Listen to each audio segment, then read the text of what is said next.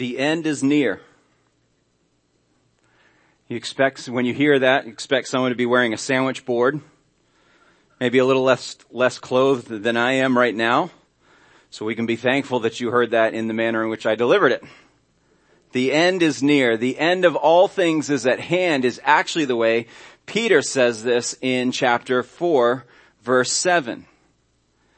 Now this is a very sobering statement. I mean, if you're in a relationship with someone and they say the phrase, I think we need to talk, if you're dating or something like that, we know that probably what's next is similar to that person with the sandwich board saying, pay attention, the end is near.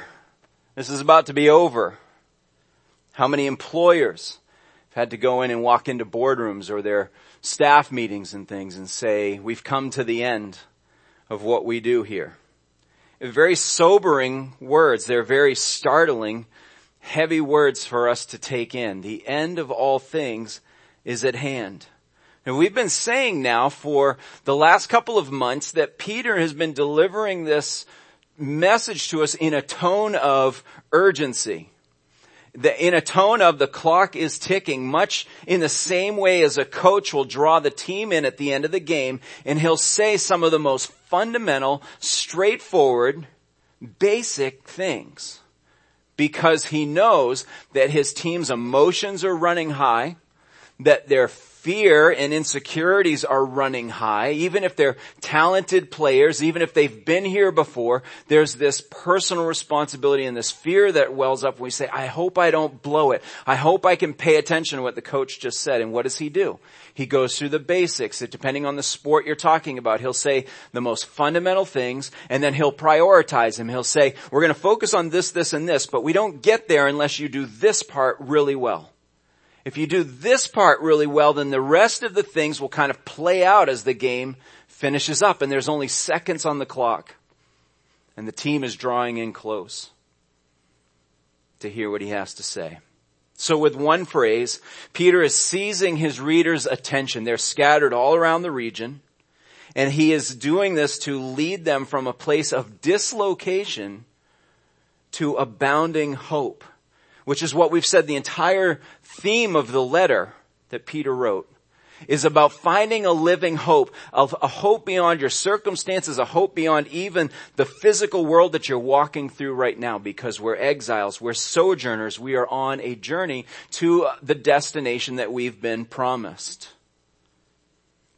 And Peter is actually saying the circumstances that you're in, the instruction I'm about to give you is in the context of, of a world history that will matter down the road. Now we've heard this before, right? Every time somebody wants us to, to feel passionate about something, they always put it in the place of world history.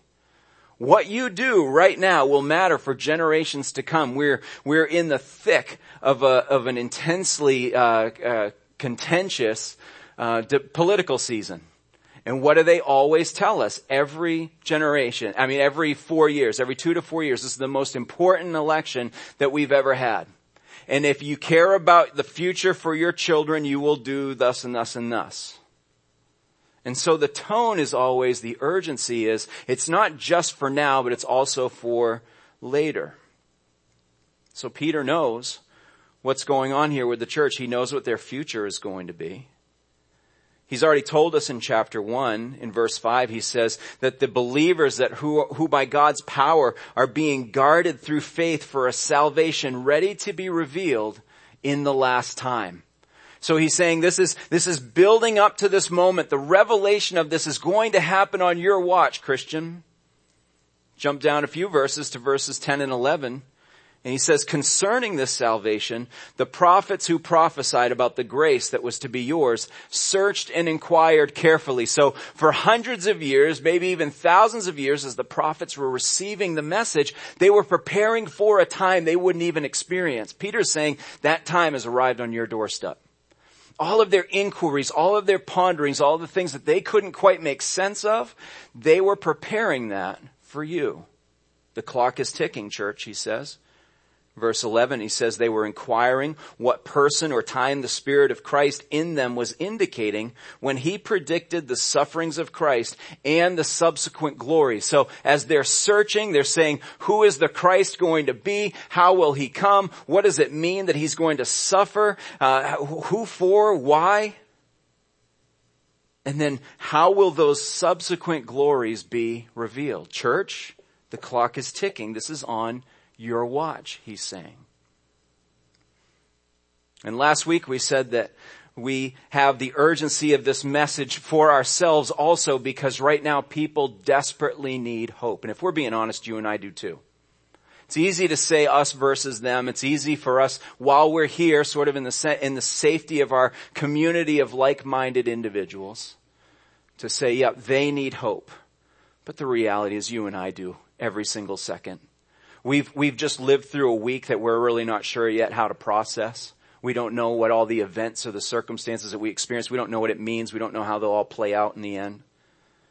And so we are just as needy of hope as anybody that has never even heard the name of Jesus Christ. But the, the great news is that uh, the letter that we're studying today, we're doing this on purpose so that the hope that comes to you and me, we can give to others as well. Because people desperately need hope. We also know that they need connection. We have, we have endured a season of isolation. We have been enduring a season of disconnection. And so people desperately need you and I to demonstrate, represent the touch of their, of, of, of the Lord Jesus Christ who compassionately reaches out to those around him. We get to demonstrate that. And people are desperately searching for purpose. And we've been discussing this, especially in the last couple of weeks, how you and I seeking the will of God and following in the steps that have been laid out for us is demonstrating the purpose that you and I have. And we have to understand that that is what is sorely lacking in the world today. Where do they find it? Where does purpose come from?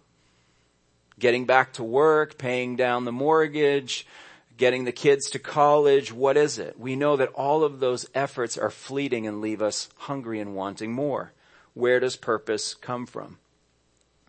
So Peter is setting his readers' purpose and their perspective on things not yet to come. Your, what you do in this moment as the clock is ticking, team, get closer, get closer. As you focus on the fundamentals of what we're about to do, you are preparing for yourself hope and, and a settled heart for a life to come. So that's why we said setting your heart on heaven settles your heart on earth. We know that we are not going to experience all that this life has to offer yet. That isn't our goal, that isn't our aim, that isn't the affection of our hearts, or at least that's by God's grace we hope that it isn't. So Peter comes to this section by saying the end of all things is at hand because he wants our attention. He's not just being dramatic. He's certainly not being um, uh, uh, uh, predictive in the sense of he knows the time. He's not walking around with a sandwich board in a way that people don't trust him. Peter's been through some things. Peter has failed a lot in his Christian walk. He's matured out of those failures so that as people are listening to him, they say he knows something because he's walked with Jesus. So the question becomes, what is the coach telling us as he's huddling us together and he's going to say, here are the fundamentals and Peter lays out for us a few and we'll break them down as we go through them. The first is that he's telling us to settle our minds. Engage your brain. Get your thinking squared away. He continues in verse 7. He says, therefore, be self-controlled and sober-minded for the sake of your prayers. Now this is a running theme in Peter's writing and certainly in Paul's writing and most of what we see in the New Testament is, is, is setting our minds right to become self-controlled, to exercise the disciplines that keep us away from the things that discourage us and, and, and drag us down and even the things that sent our Savior to the cross. So that's not new right? It's not fancy. It's not revelational to us in the sense that we've never heard it before. So it sounds a little bit like that coach saying, get the ball work hard, beat out your component, run faster than them. And you're like, I'm an athlete. Of course I know that. But we need to be reminded of these things. Be self-controlled. Be sober minded and sobriety is such an incredible part of the Christian life. And it's not uh, a discussion about uh, alcohol and everything but the the uh, image for us is so close to what we experience and what we know in our society today. To have clear thinking to not be lazy in our approach to not have anything throwing us off our game Wiersbe says that this phrase has a lot to do with a reference to the wild prophecies that were being uh, propagated and thrown all around. And remember last week we talked about where do some of these weird errors come from? Why is it that people always want to take what is true and just give it a little bit of a twist?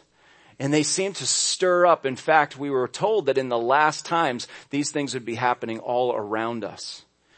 And I've referenced for you before, there are all kinds of YouTube channels getting a lot of views off of wild speculation that draw us in because it's really intriguing when we start to say, what if? What if that were right? So Peter is saying to, instead of chasing down these wild speculations or the things that we're just not sure or certainly the things we can't control, rather than living there and getting all stirred up, getting all off balance, sober yourselves. Specifically, the, the opposite of the use of this word is frenzy and madness. Do we not see a frenzy around us? As we look at some of the chaos of our own lives, are we not going, where did this frenzy come from? Where is this insanity uh, coming from that it's, it's stirring up and brewing up? And so he says, therefore center your mind on the things of Christ. Clear your thinking, settle your brain because it will impact how you pray. He says, for the sake of your prayers. Now, one of the things that we often confess is when we come to our prayer time, we have a tendency to wander, do we not? We so often say, well, I sit down, I want this new discipline of prayer and I really want to focus and soon as I close my eyes, I picture everything but what I'm praying about.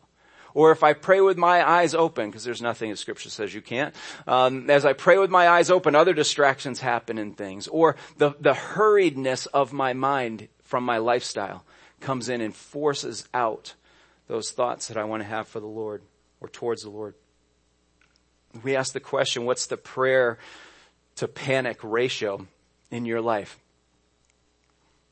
One time I had asked for some cooperation along the lines of with all of the uh, we, we know it's no secret to us that scrolling through Facebook feeds is an addictive behavior and that it becomes one of those things where we feed ourselves on the thinking of all that's going on.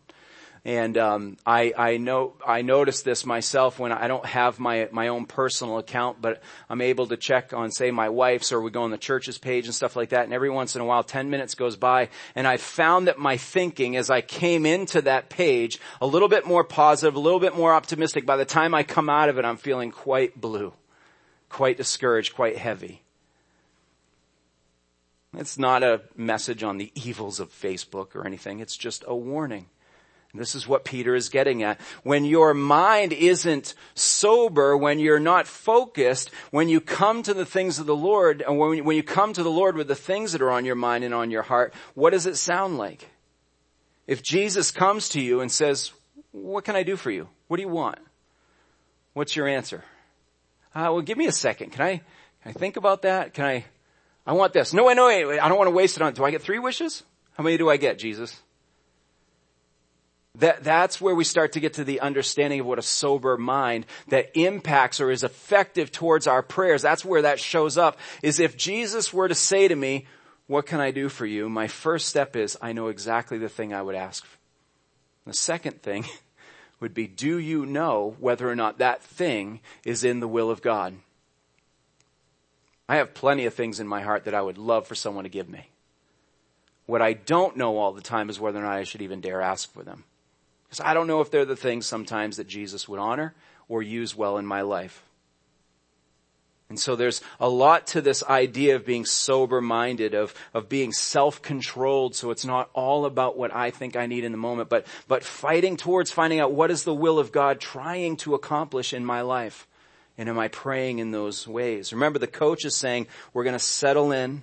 We're going to focus our minds. We're going to be sober minded because when the, when the ref blows the whistle and the crowd starts getting excited, there's a lot of pressure on us to do this right. So Peter continues in verse 8. Above all, this is the coach prioritizing. The first thing, team, I want you to do above everything else, keep loving one another earnestly, since love covers a multitude of sins. Jesus had already said to his audience that Peter had had a front row seat to in John 13. He says, a new commandment I give to you, that you love one another just as I have loved you. You're also to love one another. By this, we always love to pause and emphasize here, but we need to. By this, by what? By our love for one another. By this, all people will know that you are my disciples. Not your advertising campaign, not the size of your church, not the, the, the, the clicks and the likes and the views on your Facebook page. By this, by what? By the love that you have for others, will others know that you are my disciples. So I think Peter is saying for us to settle not just our minds, but our hearts. Now, biblically, theologically speaking, they are kind of one and the same. But for our purposes here, point number two would be for us to settle our hearts, to direct our affections in the right place. This is where I think the crux of all of this is. Please hear me when I say this, that when, when others have said, what's going to be the vision of faith and what are we going to do to, to weather the turbulent days that we're in and everything, when we come to places like this, this centers us on what this is going to be. The, the form and the practice and some of the activities, they'll take different shapes over the years, but if we walk away from this, we can just kiss the future of this church goodbye. He says to settle our hearts. How so? What does it look like? What is, what is the, the, um, the love that he's calling us to do above all? It's earnest. This is an athletic term. It's related to endurance. It's a love that keeps pressing forward, that keeps moving into what's next. An earnest love. Now, you and I have been guilty of expressing an unearnest love. We have certainly received unearnest love before to where it seems like it's going strong while everything's good. Don't we say this in the, the honeymoon phase of relationships? To where we click, we understand one another, we like the same things, we agree on the same things. And this isn't just in romantic relationships, but in friendships and working relationships. Everything seems to take off great at the beginning, but once love becomes something to endure and press through and practice and wrestle with and, and get better than what the, the way it happened before, then we kind of check out because the feeling of the beginning is really fun. So I'm going to walk away from this and go start something new with someone else. Peter is saying, team, get closer. We're going to be persistent in our love. He's not just saying love. He's saying love moving forward. That is a key ingredient to do what he's saying next. Because he said, love one another earnestly since love covers a multitude of sins how against our flesh, how against our wishes, how against our feelings to allow our love to cover the offenses of someone else. Love is forgiving. And, and we get this part a little bit squirrely because it seems a little bit like what Peter's saying is just sweep everything under the rug. Don't correct. Don't strive for clearer boundaries or lines or anything like that. But Peter isn't saying that. What he's saying is don't go into the typical human response when we're sinned against of broadcasting, rehearsing, and drawing a list of bitterness that you can't even get over yourself. This is coming from a phrase in Proverbs 10:12 where it says hatred stirs up strife, but love covers all transgressions you and I can't love perfectly. You and I can't forgive people's sins in the, in, to the extent that they're now clear and square away with God. So that isn't the covering. You and I forgive now they're no longer guilty. That's not what it is. You and I forgive because we have determined we are not going to make the person continually pay for what they've done to us. This is also expressed in James chapter 5 verse 20. The encouragement in this uh, book on, of wisdom It says, let him know that he who turns a sinner from the error of his ways will save his soul from death and will cover a multitude of sins. We're not sweeping things under the rug, but refraining from broadcasting the offense and then fanning the flames of bitterness. My willingness to move beyond offenses that have been done to me, that's that willingness to cover sins. My willingness to do that releases aspects of control over my life that I so desperately cling to. I want to manage the outcomes. I want to make sure I'm going to be safe. I want to make sure I'm secure. But what I'm demonstrating, if I'm willing to let these things go, is I'm demonstrating a quiet trust in the only one who is even capable of truly protecting me. So Peter continues, team, come in close. We're going to love people earnestly. We're going to forgive them. In verse 9 he says, we're going to show hospitality to one another without grumbling. I love how he keeps waiting it out. He's not just saying love, be hospitable. He's qualifying it in the way that we go about it. He's cutting off our flesh, if you will, before it even has a chance to engage. If you're going to love, love persistently. Love in a way that doesn't quit, doesn't give up once it gets hard. If you're going to show hospitality, don't just serve a meal and don't just help somebody, but do so in a way that even when you naturally just want to say, they don't even appreciate it. And never even said thank you. Can I get an amen from moms? If you're online right now, I don't have a good hashtag for this. Anybody got a good one? I don't have one. Moms come up with one.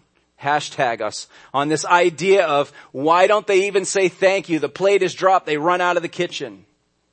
They just move on.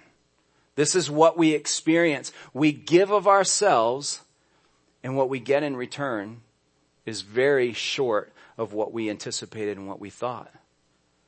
So Peter is saying our love is to be hospitable and it's to be hospitable in a way that is without grumbling. This is actually addressing a, a, great need of the day that Peter is writing because hospitality was becoming a more and more foreign concept. They didn't have the inns and the, the motels and all the things that we would expect. And so travelers relied on the graciousness of others. And what Peter is saying almost as a church outreach strategy He's saying, as you see travelers coming to town, open up your home. How practical is that? He's saying, while you're tempted to freak out about your uh, your circumstances, while you're tempted to feel disconnected without having a centralized church, or disconnected from having a, a government that represents you, and all these kinds of things, instead of sitting there mourning what you've lost, go and find what God has equipped you to be.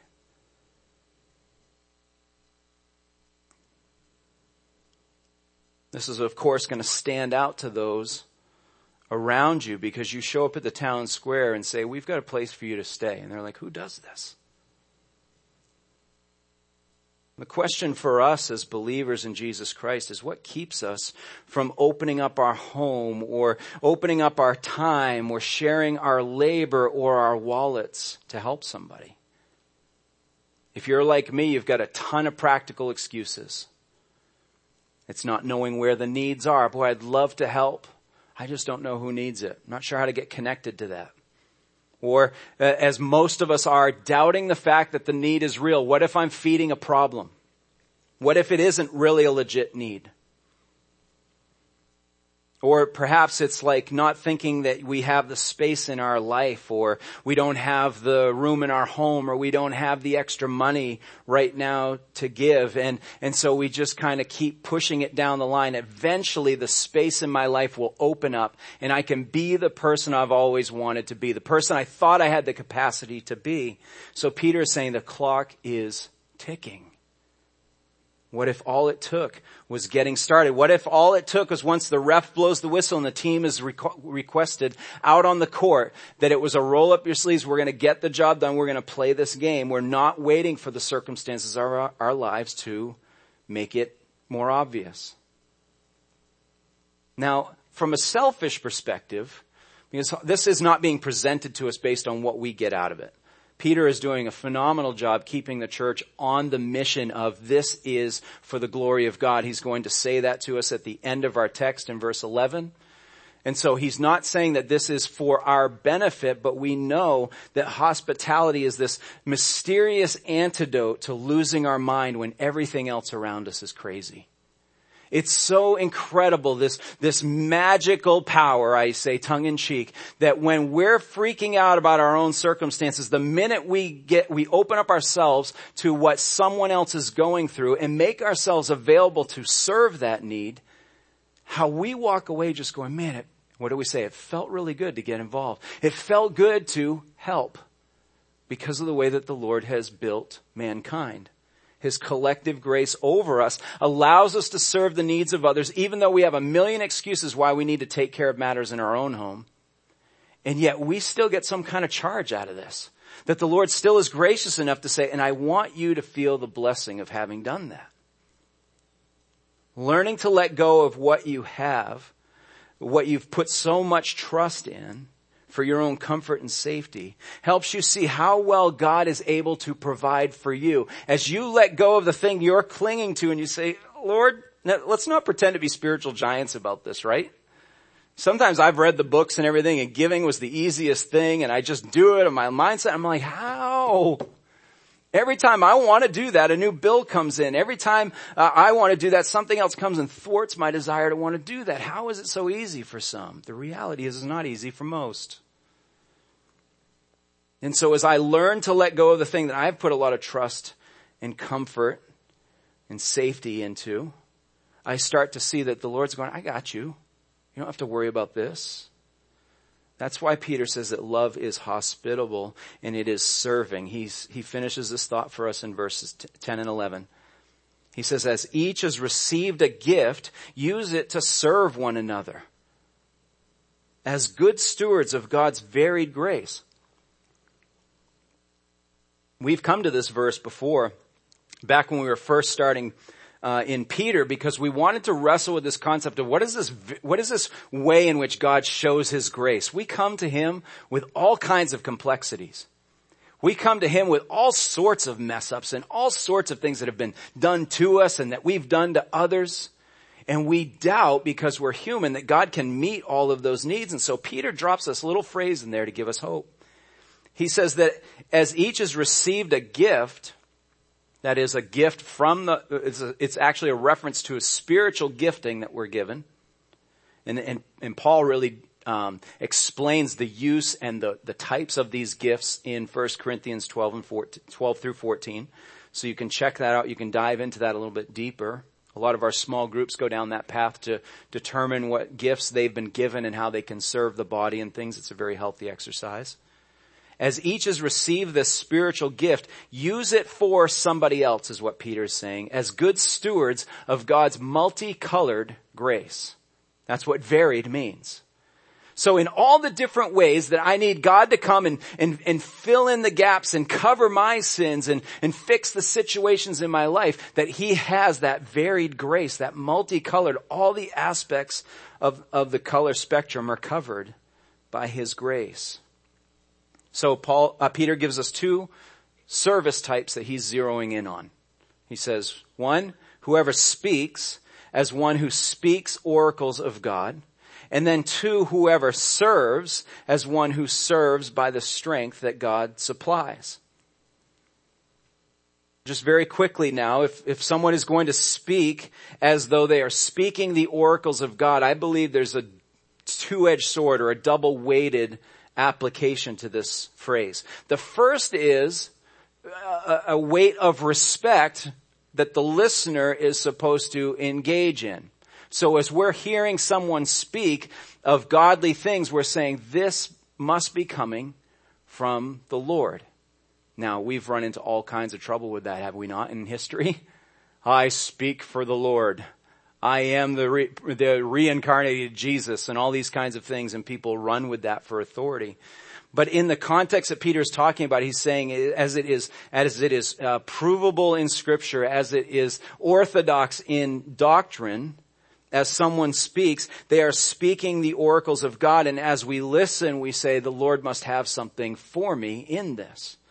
But then there's this also this other weight that comes that the person who is delivering the message has to walk in humility. Even James says in 3-1 that teachers incur a stricter judgment. So as one who speaks, one who's been gifted to speak, better understand that they are representing the voice of God for people who are humbly ready to receive it. And don't trip on that. Don't abuse that uh, authority. Don't abuse that, that openness that people have given you into their mind and into their heart. So, that's what Peter is focusing on here. If you're going to speak, do it with respect on both sides of the microphone. Second thing he says, as one who serves, serves by the strength that God supplies.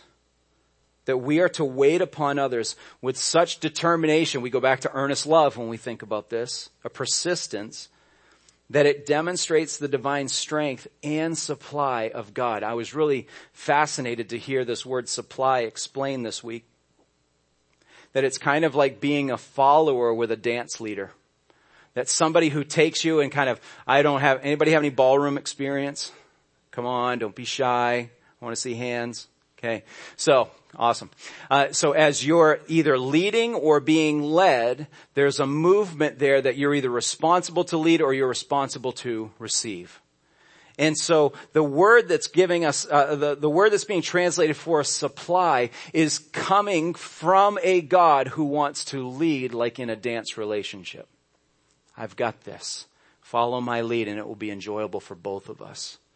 So as we give ourselves away, as we spend ourselves in service, what we will experience is a God who comes and picks us up and says, you've got more to do, but I'm not going to just command you go out and do, do, do, and I'm not going to come in and lead the dance with you. Of course I'm going to do that.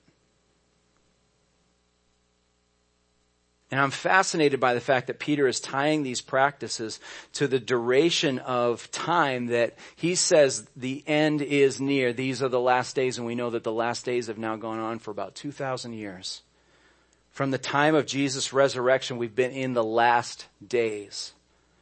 And so what Peter is saying is that even though he instituted these things, uh, or at least uh, um, uh, coached these things some 2,000 years ago, that uh, these things are not a passing fad. That what worked then and what the focus was then as the clock was ticking is still our sufficient focus for now.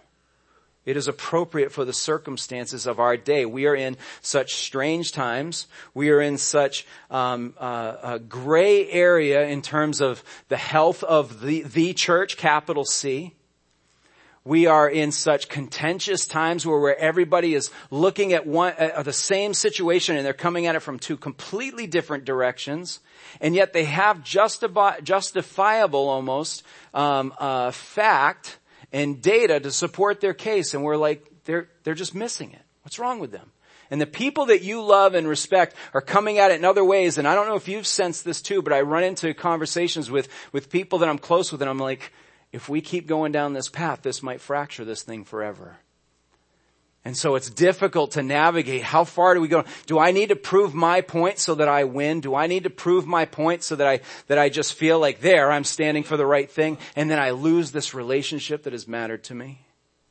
These are the days that we find ourselves in, and the church is not immune to this. I don't know what kind of um, uh, gossip channels that you're in. I'm in very few of them, and so a lot of the times I find out what's really going on with what people are thinking and saying much, much later than when it's actually happening.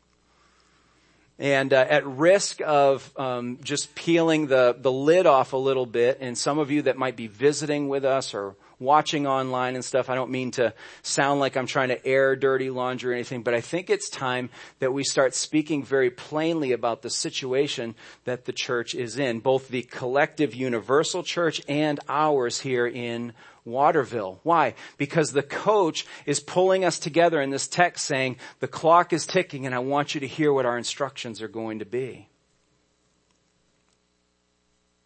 I think the, the church's great tragedy of 2020 is not just the hindrance to what we call being able to do normal ministry. And we are hindered. And we're feeling it. We're exhausted by it. We're frustrated by it.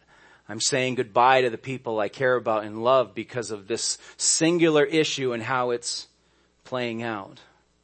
So we are feeling the sting of it. But I don't think that is the greatest tragedy of 2020 as we go through this thing called COVID-19. Our ability to just come back and do normal ministry and have big crowds and all that sort of stuff is not the biggest thing that we're facing. It is the ugly exposure to our lack of unity as a body.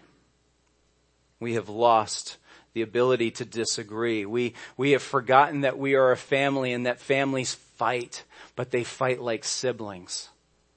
We're gonna punch each other and then we're gonna hug it out. We're going to forgive each other. You, I'm gonna fight you, but nobody else better lay a finger on you. We have forgotten that we are a family in the church. This is a generalization.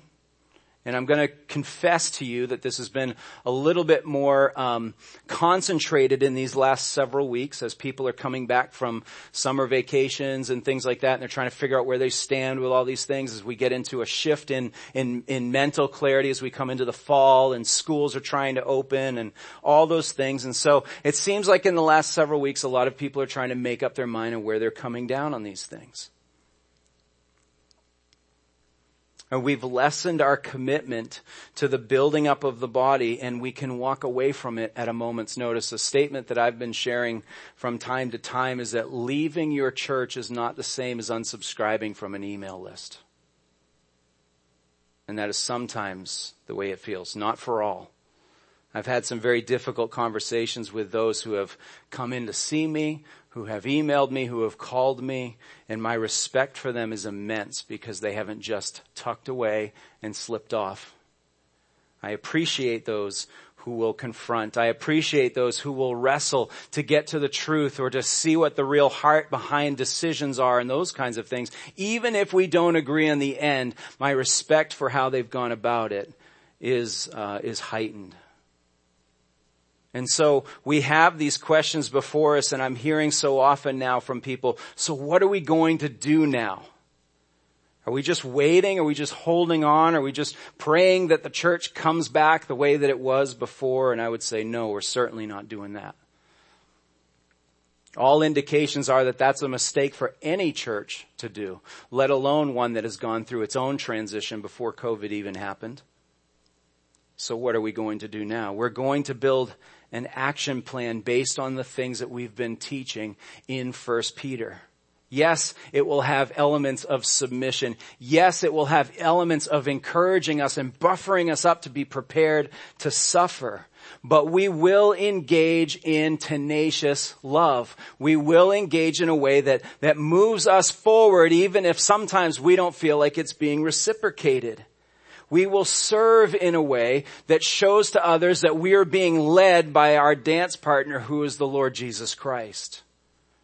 We are trusting God for His outcome for our lives. We will get back to the essence of what makes a church, a biblical church, what it makes, what makes it a church. We're going to uh, rebuild based on biblical conviction. We've never strayed away from that at faith. We've always made that our highest priority. That will never change is that we will know the scriptures. We'll know where we stand on the issues of the day that we face. We will educate and encourage our people to grow in their conviction as well. Just candidly, I've needed some time to find some of my own convictions. All the things that we've been brought through over the last couple of years, things that I thought I knew, thought, things I thought I stood on, needed to be tested we all need to be tested. We all need to be brought through a thing to know what we really stand on, to, to know what we really care about, the passion that would pour out of our lips. We need to build on biblical conviction. We need to fight for personal connection in a day that makes it really convenient to just walk away from it all. You let me know when we can have church back. You let me know when I can actually be in close proximity with people again and all that kind of stuff. Until then, I'm hibernating. That's the temptation that we all face. We will fight through personal connection. I was so encouraged last weekend. Pastor Tom had a training session for our small group leaders. And I was encouraged just by the number of small group leaders that came. And, and I needed to see it. I'm going to be honest with you. I needed to see that. And I was thinking, small groups, our connection groups have always been the lifeblood, if you will, of, of the way we do ministry at faith. And now we're being uh, uh, called to attention greater now than ever before. And our small group leaders are rising to that challenge. They are engaging with their people and, and creating uh, um, environments of mini shepherding clusters for the health of the body. And of course, we will press outward with compassion. We're going to resist the temptation as I am often faced with to give in to the pressure to freak out about our times. We see some numbers go down both in attendance and money and all these sorts of things. And it is so easy to just say, what are we going to do? The first thing we're not going to do is the co- coach calls us to a huddle. We're not going to give in to the pressure. We're not going to freak out about this. We're going to have to start calling a few things like they are. We're going to have to have more conversations with the body about what things really look like and what we're doing next. But one thing we're going to do, and I hope I've been leading by example in this, and if you talk to your friends and, and uh, family and others who have said we, we, we left and we talked to Pastor Brent, I, you could press them on perhaps the way that that was handled because what I've strived to do, is it, oh, is it striven? Strived? What are you supposed to say? Got an English one? I've always say strived. Is that okay? We'll go with it. Hashtag bad grammar. That's what we'll say. What I have been striving to do, I know how to use that word in the sentence, is to send people off with what I really believe about their convictions, what I really believe about the years of service that they have offered to the kingdom. Instead of making this about me or us to let them know that they are valued by the King of Kings and Lord of Lords. I heard a song on the way in this morning, one that we sing here, and and uh, even so come, I believe it is. And uh, in the chorus, it says, um, "Like a bride waiting for her groom, we will be a church." Ready for you. And as I heard that, I was like, would I be able to stand next to my brothers and sisters as Jesus is returning whether they're in my physical location or another one, and recognize the fact that they have contributed to the kingdom, that they are saints in the same family that I am as well, and that eventually we will be ushered before the throne of the living God. Is that how I'm going to be caught, if you will, by Jesus' return? So I err on the side of not duking it out with my well-meaning, disagreeing brothers and sisters. There have been some times of correction. It's not phony. It's not, oh, you're fine. Just go right ahead. We hash it out. We talk plainly, but it will never diminish my respect for who they are and how we can disagree and love each other still like siblings. And we will engage with one another in order to provide for them, not us. Let's do that as a hard calling. Our service is for them, for the others. I'm not even just talking about the, the crowd that we were just talking about. I mean, as everybody in our midst, what are we doing for you? What are you doing for someone else?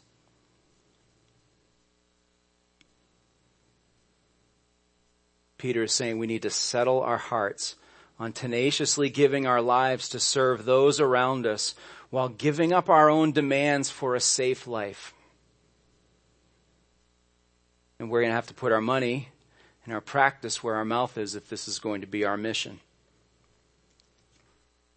And lastly, in this little phrase here, I think that Peter is saying that this is what settles our accounts. We drain our accounts with our actions. We drain our accounts with taking our eyes off of Jesus Christ. How do we settle that account? How do we come in and meet that debit? this way. He says in verse 11, in order that in everything God may be glorified through Jesus Christ. That God may be glorified in everything that we do. To Him belong glory and dominion forever and ever. Amen. Peter knows the futility of striving for self-credit. He was the first guy to wave his hands. Jesus, pick me. Jesus, pick me. He was in the front row to give the right answer every time Jesus asked a question. He understands what it's like to fall on your face, striving for self-credit. Instead, he says, may the glory of everything that we do right go to Him. And there is an abundance of that glory available. That's what that phrase, through Jesus Christ, means.